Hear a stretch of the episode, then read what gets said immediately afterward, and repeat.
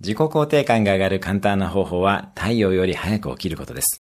私は4時55分に起きますが、学習、家族との朝食、日記、読書、運動、瞑想など人生の最優先事項に4、5時間を当て、その後に仕事をします。18時以降も自分と家族のために時間を使います。お酒をやめて22時に寝るだけで最高の人生が手に入ります。きっかけは、郷ひろみさんが555で5時55分に起きていますとネタで言ってるのを聞いたことです。実際に5時55分に起きたら生活が絶好調です。今は4時55分に起きています。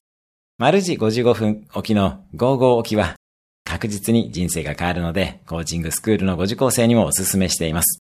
なお、郷ひろみさんは毎日8時間寝て週に3回はジムでトレーナーとトレーニングをし、週に一度はスポーツマッサージを受けているとのことです。